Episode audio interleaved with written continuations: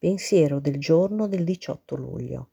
C'è stato un periodo in cui soffrivo di innumerevoli e terribili attacchi d'ansia. Mi lasciavano piena di paura per un sacco di cose in preda al panico.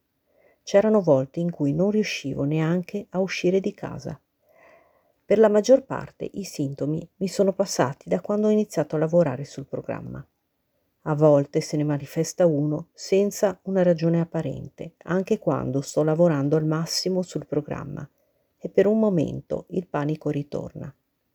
Mi arrabbio perché sento che non dovrei avere più questi attacchi.